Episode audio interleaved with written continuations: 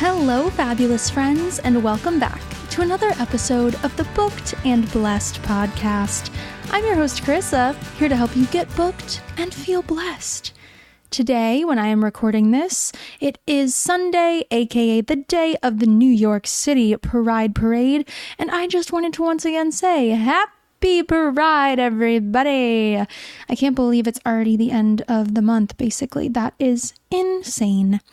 And this isn't a life update. This is just a fun little uh, piece of, you know, resourceful, not resourceful, piece of useful information I found on either Instagram or TikTok recently. Can't remember.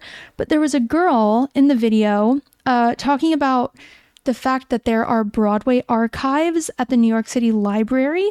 And I shared it on the Booked and Blessed Instagram story, but I just thought it was really cool and definitely worth telling everybody about because I really want to go there now and check it out. And we love we love libraries. We love information for free.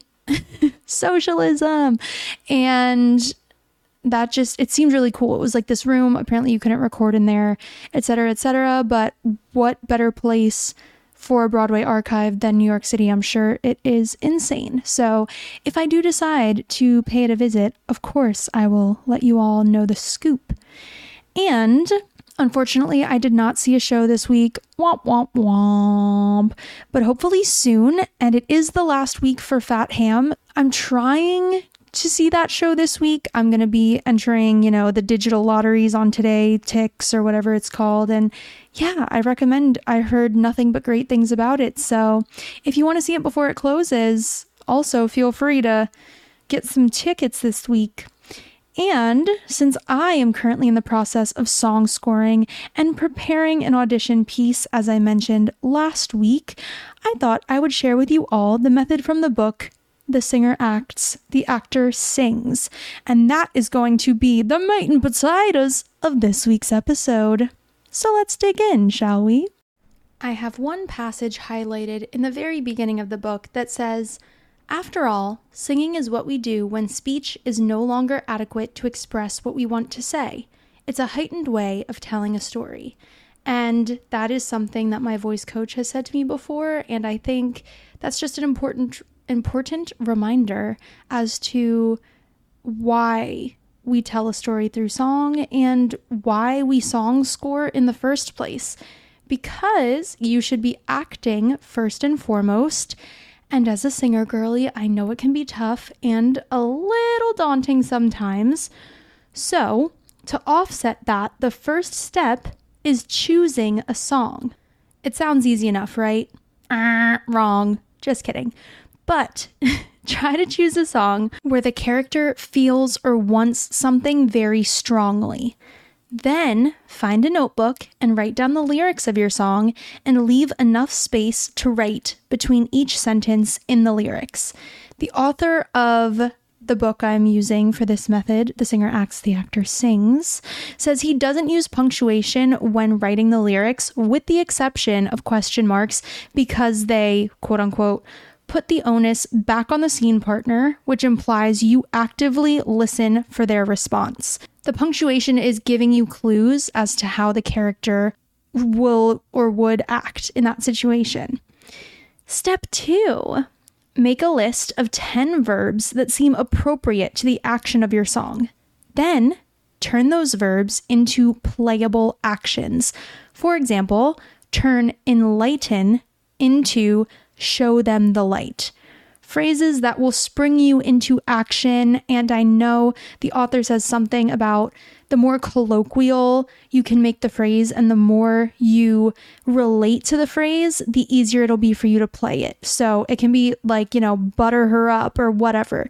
Um, which then brings me to the next point.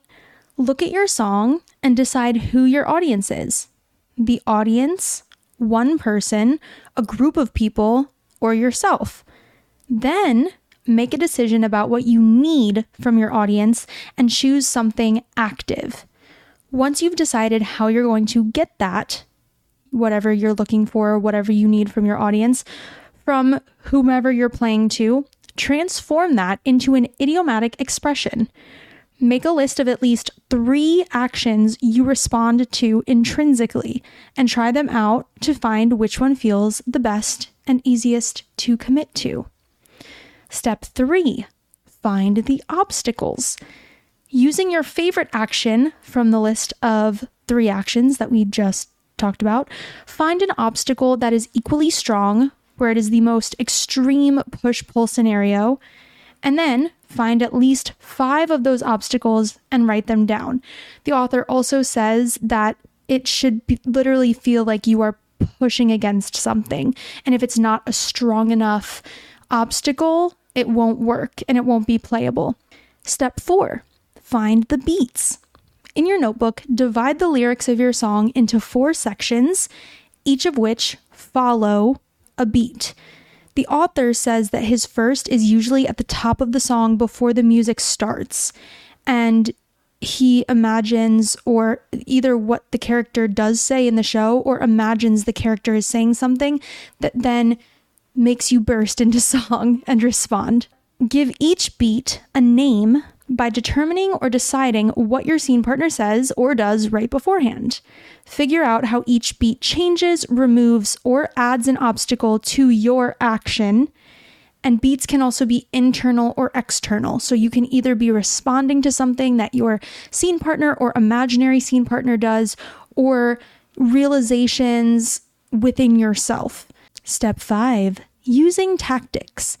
Make a list of seven to 10 tactics or a list of strong verbs such as to convince, to challenge, what have you, and make sure the list has as much variety as possible. Because each tactic is how you adjust your strategy to overcome the obstacle changes within each beat. It's kind of like layering one on top of the other. Do you see what's happening here? Then you're going to make a map of your beat containing the beat's obstacles and tactics you will use to overcome them, writing down the appropriate verb at each beat change. I just said the word beat a lot of times. It's becoming that thing where you say a word so much that it doesn't sound real anymore. So I hope you're still following along, getting what I'm putting down. Then make another song map with a different set of tactics and find which works best and experiment until you find the best method for telling the story. And that can depend how you feel is the most authentic and real way to tell the story because as we know everyone's interpretation is going to be different.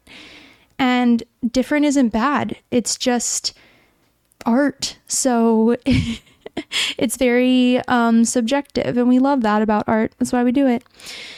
Step six recognize the given circumstances. You're going to make a list of explicit, which means where the scene takes place, indoors or outdoors, the time of day it is, the historical period, and the age, education level, profession of, etc., of the character singing the song. And implicit, which means up for interpretation, as these are not outright stated, circumstances within your song you're going to write 10 explicit and 10 implicit. Write down what exploring these facts can do to influence your motivations to play the song and if they make your character choices clearer. And just so everybody knows, I was telling my voice coach about this method because I was trying it out on my song, and he said something along the lines of he does not like the word obstacles because I don't I don't remember what his exact wording was, but he likes more so your motivations. Like what is motivating you? What are your objectives? Is the word that he prefers to use. So you can think of it that way as well. And a noteworthy quote from this section of the book in the recognize the given circumstances portion is we strive for variety from moment to moment so the audience doesn't simply see one tone or color in the character. This will lead them to tune out the performance because it's basically one note. We always want to surprise the audience with our choices, provided they serve the story and character. And I talk about this all the time. You know, riffs in songs need to be earned, etc., etc. And if you're singing a sad song, it's not interesting for you to play it as though you're sad. And we know this because in real life, what do people do when they start crying? They try to choke back the tears. They don't want to cry in front of other people. And they go, I, I don't know why I'm crying. Like, people don't love being, uh, most people, I guess, don't love being vulnerable. So if you're just going to be on stage singing a sad song and crying, like, where can you go from there? And that's also not realistic. You want to play these characters as three dimensional people because they are. If it's one note, you're just playing you're doing a disservice to the character and the story. Think about your own life. Uh, I think they actually mentioned this in the book as well. When you're doing something, there are so many intricacies and details about how you're doing what you're doing, why you're doing what you're doing. When you're making coffee, how do you like your coffee? Are you using a specific type of coffee maker?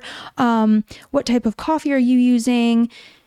Why do you need the coffee? Did you have a late night last night? So, really digging into the character work, you can go so far. You can go as far as you want, honestly, which is um the daunting thing about acting, but also one of the coolest things about acting, if you ask me. I would also just like to thank Glenn Seven Allen for his book and this wealth of information.